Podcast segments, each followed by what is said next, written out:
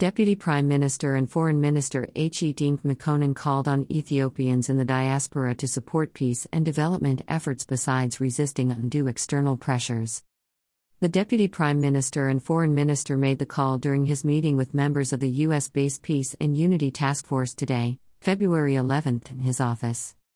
Peace and Unity Task Force is a group that contributed a lot to coordinating and leading the hashtag No More movement across North America.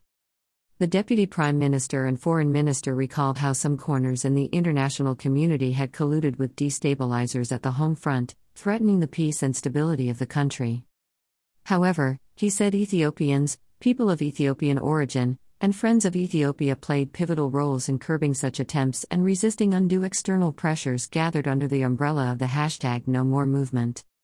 He underlined the immediate and long lasting benefits of creating solidarity among Ethiopians in defending the sovereignty and territorial integrity of the country.